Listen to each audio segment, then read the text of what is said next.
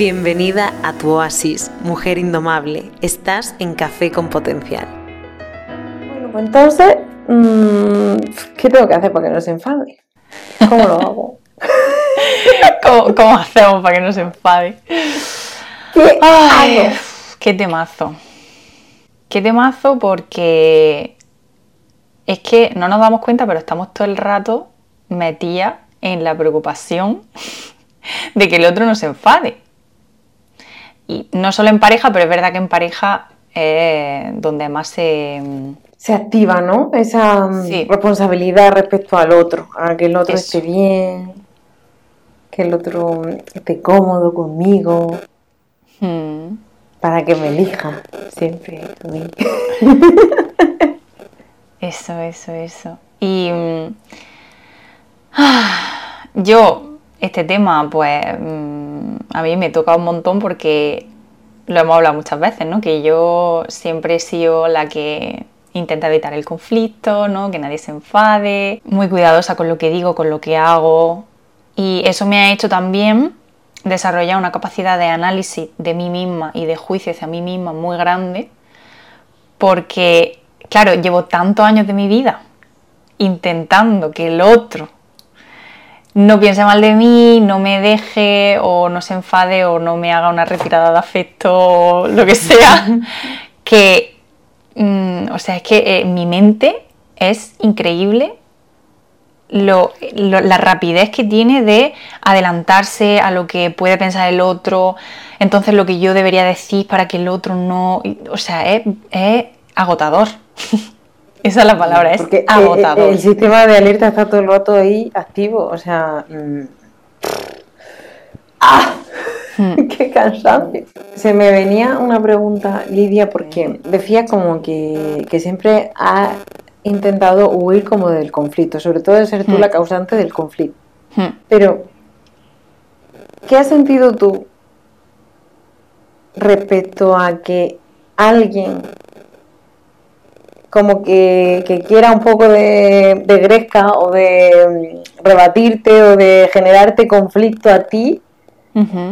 ¿Qué has sentido tú o qué experiencia recuerdas que te haya conectado con, con una sensación muy incómoda ahí, que eso haya hecho que tú hayas interpretado como que, claro, si a ti no te gusta que te lo hagan a ti, como imponerte que la forma correcta de, de tu ser o de funcionar o de expresarte o de mostrarte al otro es huyendo o evitando por completo eso.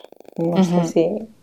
Sí, a ver, cuando alguien ha intentado entrar ahí en conflicto conmigo, es verdad que mm, ahora mismo no tengo así un, un caso reciente muy vivo, pero evidentemente sí que me ha pasado. Y siempre he tachado a esas personas de, pues, de conflictivas, de... como que eso es lo que está mal, de evidentemente. prepotente, a lo mejor, Sí, o abusivo, o Sí. como que como con poder de alguna manera de hacerte daño a ti. Total. Total. De hecho, en pareja me pasa, ¿no? Y me ha pasado siempre que mi pareja siempre ha sido una persona que me ha echado en cara cosas, ¿no? O me ha regañado mucho, o me ha dicho "Es que esto debería hacerlo así, o se basta, o... Y que son personas que, que no tienen miedo a decir lo que opinan de lo que yo estoy haciendo o diciendo, o... Y claro, a mí eso me genera incomodidad y me hace también aumentar ese látigo que tengo yo ya hacia mí misma, ¿no? Porque me hace creer que siempre lo hago mal, que eh, no soy suficiente, que no sé hacer las cosas, que tal, tal, tal. Entonces ahí se mezcla, hay un mejunje muy grande em, de lo que se genera a nivel interno simplemente por la interacción de otra persona. Y si nos quedamos metidos ahí sin ver más allá de todo eso que está pasando, pues podemos vivir una vida bastante, mm, ¿cómo diría? O sea, yo que ahora ya estoy haciendo un proceso de cambio y me estoy dando cuenta, estoy tomando conciencia de esto y estoy generando cambio para que eso no continúe así, lo que siento es liberación, ¿no? Es como si hasta ahora hubiera estado viviendo una vida de represión, de mm, muy encorsetada, ¿no? Como lo tengo que hacer bien, ¿no? Todo muy recto, todo muy comprimido. Y ahora empiezo a sentir como que se me quitan capas, que ¡ah! me libero. Pero no es fácil. O sea, un proceso está siendo un proceso incómodo. Incómodo de narices, sobre todo, o sea, mm, porque es que mm, yo también estaba como haciendo memoria de, eh, porque yo me entregué aquí a, exponerme y a experimentar el conflicto mm, para ir ahí desmontando, o, desmontando o intentando como desactivar ciertas emociones que, están instaladas en nosotros, pero que no, no venimos aquí al planeta con ellas de serie. Por ejemplo, la culpabilidad. Mm. Es una emoción que se desarrolla mm, conforme vamos creciendo, pero mm, así de serie no, no venimos con esa emoción ahí metida. Entonces, claro, he tenido que entregarme, sentir mucha culpa, exponerme a, conflictos que yo eh, lo evitaba por completo también, pues como tú. Em, sobre todo, es como buscar como al, final el, núcleo de nuestro ser está como dirigido por, por la esencia de nuestra naturaleza, es el afecto. El afecto es como que está en, el núcleo de nuestro ser. Entonces, mm, el afecto se, siente ahí súper latente cuando mm, estás en contacto con otra persona, porque ahí se ponen en marcha todos nuestros mecanismos ahí mamíferos y de todo, y emocionales, y, entonces se activa ahí ese, ese afecto que te conecta con sensaciones muy chulas. Entonces, claro, yo em, como que siempre iba dándome como valor o, buscando aprobarme yo a mí o, o yo misma sentir una afectividad hacia mí, de, yo validarme yo, aprobarme yo a mí misma, exactamente, a través de sentir el afecto con la otra persona o sentir el afecto del otro. Como eso hacía que, yo me conectara con, esa sensación de, ah, qué bien, qué, qué gustito va a vivir, ¿no?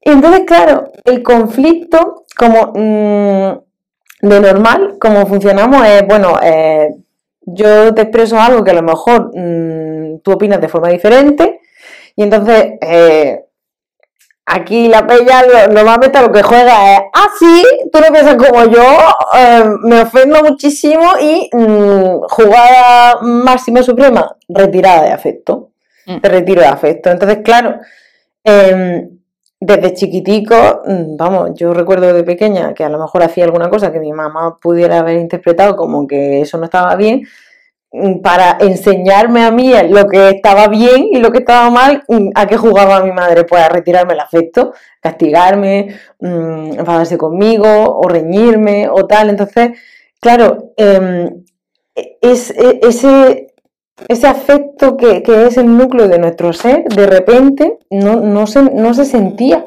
mm. porque había esa retirada de afecto del otro. Y eso se queda ahí grabado, pero, mm, pero a fuego, porque de chiquiticos no, somos capaces de, de hacer como esa autorregulación emocional, o sea, nos regulamos mm, a través del adulto que, nos, guía o que nos acompaña. Entonces, claro, luego de mayor mm, yo huía por completo del afecto, pero porque para mí, mm, o sea, del afecto, perdón, del conflicto. Del conflicto. Porque para mí, eh, conflicto era igual a retirada de afecto. O sea, mm, puedo perder el amor del otro.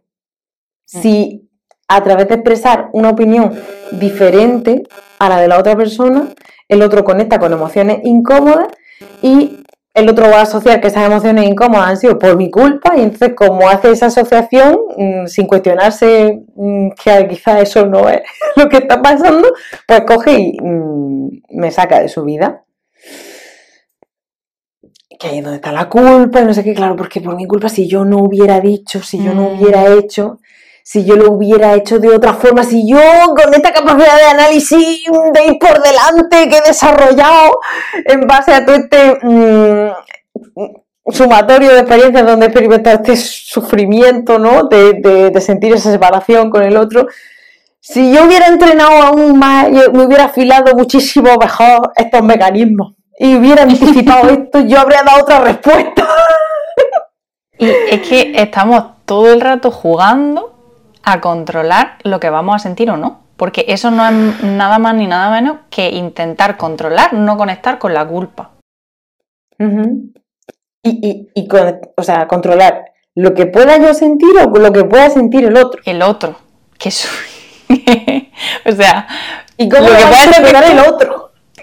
Sí, o sea, lo tuyo todavía lo puedo entender, pero el otro, o sea, que no tenemos, o sea, cero, cero, cero control de nada, ni de nosotros, ni, ni de lo que podemos conectar nosotros mismos, ni de eso. Entonces, claro, estamos metidos en unos juegos muy divertidos. Muy divertido, sobre todo porque eh, eh, lo que eh, aquí lo que están llevando todo el rato las riendas son nuestros estados emocionales. Hmm. Es que eh, conectamos con una emoción y entramos a saco a creernos que todo lo que esa emoción está generando en nuestro cuerpo, todas las sensaciones en desagradable, todo eso es verdad. O sea, como esa emoción que sentimos es tan real, la interpretación subjetiva que hacemos mm, en base a esa emoción que, con la que estamos conectando de el ambiente o de lo que está sucediendo en nuestro exterior, eh, nos creemos que es real esa interpretación subjetiva. Y entonces, pues, rienda suelta aquí, pues a señalar al otro, a que el otro me ha dicho, a que el otro no sé qué, e incluso a señalarme a mí mismo de que yo pueda ser responsable de que otra persona mm, se sienta mal. Entonces, imagínate el papelón cuando estás dentro de una relación de pareja o estás empezando a conocer a una persona. Claro, ¿qué hago para que esta persona siempre se sienta bien y a gusto conmigo? Porque dependiendo de que su estado emocional yo pueda controlar que siempre sea inagradable, esa persona me va a elegir a mí y se va a quedar conmigo. Mm, Y entonces yo voy a sentir el vínculo, la unión, yo voy a sentir ese afecto tan chulo. Pero a costa de no poder ser tú misma, no poder ser tú auténtica en todo momento, natural, espontánea, porque estás todo el rato pendiente, en alerta, como decías tú al principio, de a ver cómo, qué hago, qué digo, eh, cómo reacciona el otro y en función de entonces yo hago o, o los juegos estos al empezar las relaciones de como no me ha escrito, pues entonces yo no le escribo. eh, Sí, sí, ¿Le escribo o me espero a que me escriba él? ¿Qué hago? ¿Qué, qué, qué, qué- qué estoy haciendo? Porque claro, mm, de- eh, eh, ¿qué, hago para no equivocarme yo? Claro, ¿qué hago para no equivocarme yo para yo dar la respuesta correcta? Porque mm, mm, lo más importante del mundo es que yo lo que haga, lo haga bien. Y, y- y aquí me viene a mí la pregunta de ¿qué coño leches, lechugas, pijo, es hacerlo bien? ¿Cómo sé yo que esa va a ser la respuesta correcta a la que yo dé? Claro, hacerlo bien, hacerlo bien es lo que tú subjetivamente consideras que está bien por tu experiencia, por tu sumatorio de, cosas que has vivido. Pero es que mm, cuando Marta decimos, cuando, Marta y yo decimos que mm, queremos desmontar el bien y el mal es porque es que no tiene ningún es que si lo piensas, ¿qué sentido tiene que algo esté bien o algo esté mal si cada persona ve el mundo con sus gafas? Y con, con su forma de entender la vida. No, ¿Quién dictamina lo que está bien y lo que está mal? ¿Dónde empieza el límite y dónde acaba? O sea, mm, no. no lo entiendo. Lo, lo vitamina nuestro, nuestro estado emocional. En el momento Pues- en el que conecto con emociones en sentir desagradable, mm, mi mente me va a plantear que esto está mal. Si no sé qué estoy sintiendo, si no sé reconocer la emoción, pero no reconocerla de aprender a ponerle un nombre, Mm, yo puedo nombrar que estoy sintiendo culpa y está mm, maravilloso, pero yo estoy reconociendo en mí que esa culpa es, forma parte de una de las versiones que yo soy, pero que no es la única, que no me define, que no soy solo esa, esa versión que está conectando con, esa emoción. Yo puedo reconocer esa, eso como una parte de mí, pero que eso no me defina. Casi nada. Entonces, casi nada. Reconocer la, emoción y luego eh, reconocer la emoción y no solo eso, sino em, entregarme a transitarla con lo incómoda que es la emoción, siendo capaz de después, posteriormente, hacerme cargo yo de ella, hacerme responsable yo de ella, es decir, em, no ponerme a señalar con el dedo de que yo he sentido esto porque como tú me has manipulado o me has dicho que no sé qué, o me has dicho que no sé cuánto, o me has dicho que esto o que aquello. No, bueno, a ver, tú me has dicho esto, a lo mejor te has podido columpiar un poco o en la forma o en no sé qué, pero tú también has conectado con tus propias emociones, con tus movidas. Pero de, de todo lo que me has dicho, ¿qué parte tiene algo de objetividad y que quizá a mí me puede servir revisarlo porque a lo mejor yo me estoy columpiando y no me estoy dando cuenta? ¿Y qué parte Mm, no me pertenece y la otra persona se está columpiando pues bastante, pero que mm, si no me pertenece a mí, ahí ya no tengo yo que hacerme responsable. Mm.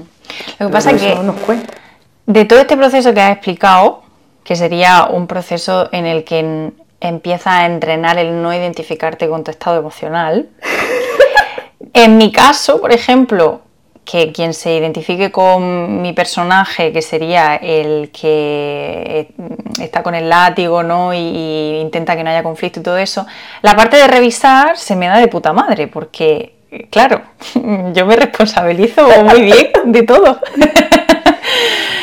Pero em, lo que me cuesta, por ejemplo, es el paso anterior, el entregar, o sea, el sentir la emoción sin estar todo el rato analizando que por qué estoy sintiendo yo esto y es que entonces es porque el otro me ha dicho, entonces ya, pero es que el otro me ha dicho, pero y ya me pongo a revisar antes de tiempo.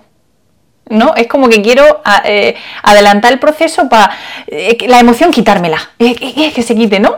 Eh, yo creo que es el proceso de, la mente intentando resolver eso que estoy sintiendo. Y yo creo que ahí donde está mm. lo. donde hay que tener dos huevos y decir que es el proceso. No sé, lo que yo veía cuando estabas contando esto era como que al final ahí es como que cuesta reconocer esa versión de ti. Hmm. Esa versión, por ejemplo, que se ha dado permiso de coger y de decir, mm, hmm. yo qué sé, mm, no sé, me, me, lo invento, si es con algún conflicto con tu pareja que tú coges y te permite decirle X, o Y y después te Mira, un ejemplo. Un ejemplo, eh, dos personas que se están conociendo, ¿no? Y el chico de mm. repente, pues, ha desaparecido. Eh, estaban todo muy bien, iba de puta madre, y de repente el chico desaparece y, deja de escribir dos o tres días. Mm, digo el chico porque es un ejemplo de alguien que pasó. ¿Alguien concreto? en este caso sí, no fue el chico el que desapareció, pero vamos, que se da en los dos casos. Em, y entonces la chica decide escribirle, en vez de estar, no, pues me espero, pues, pues porque no sé. No, le escribe y le dice, oye, ¿qué coño pasa aquí? O sea, ¿esto qué, ¿qué pasa?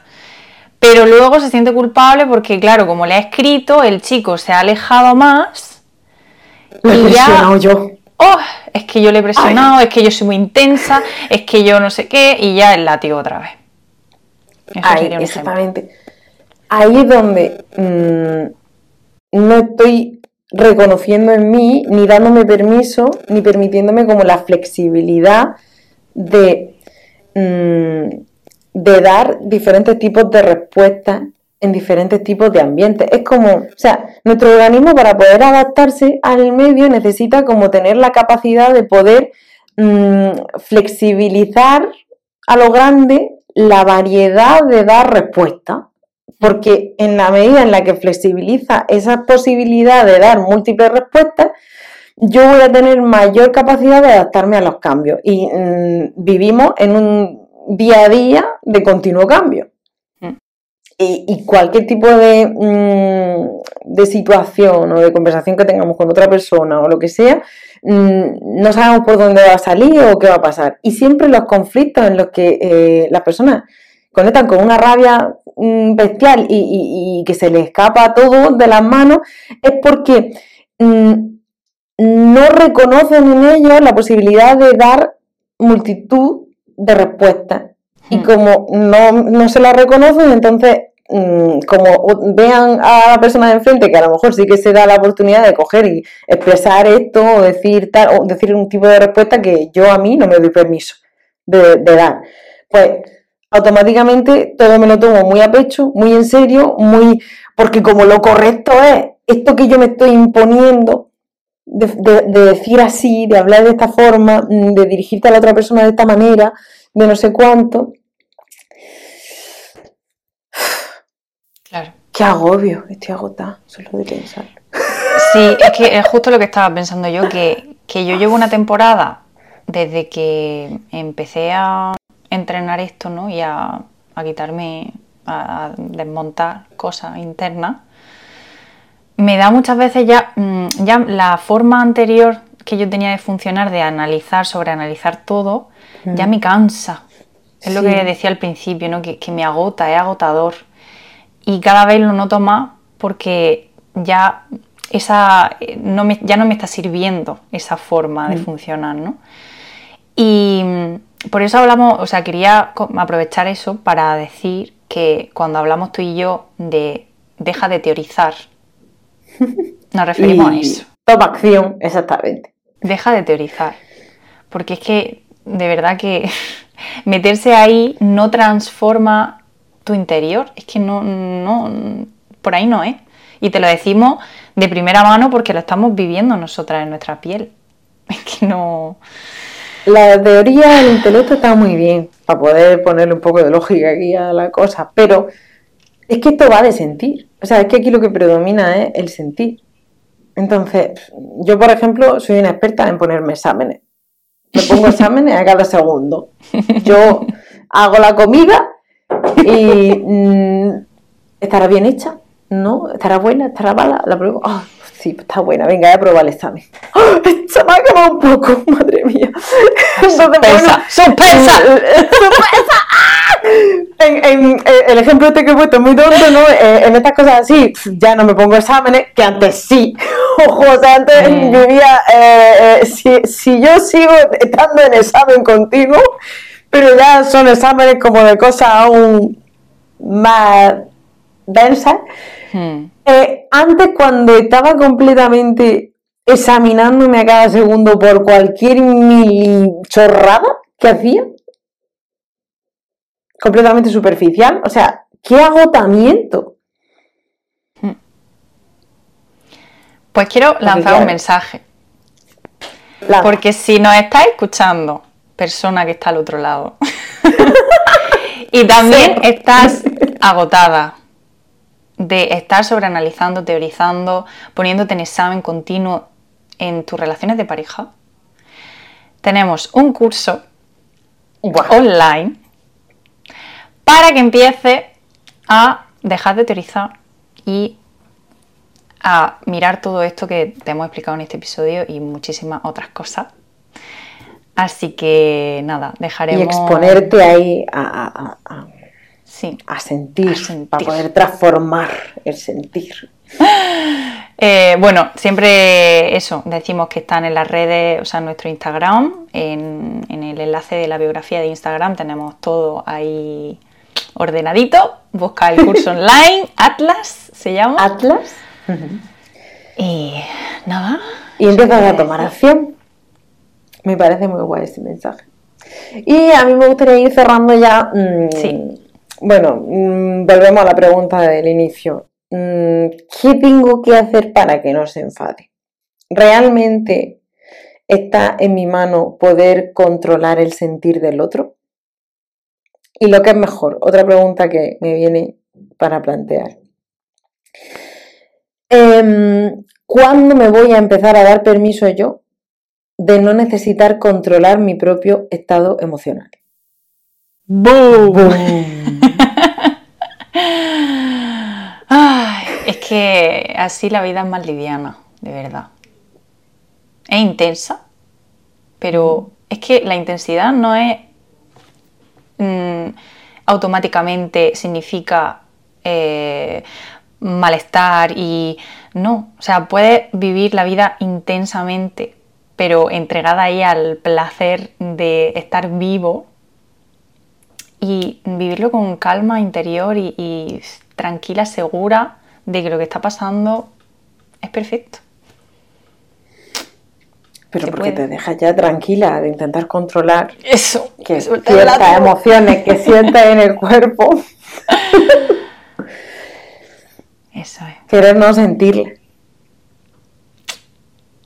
Estamos todas en este camino, todas, todos, nosotras también.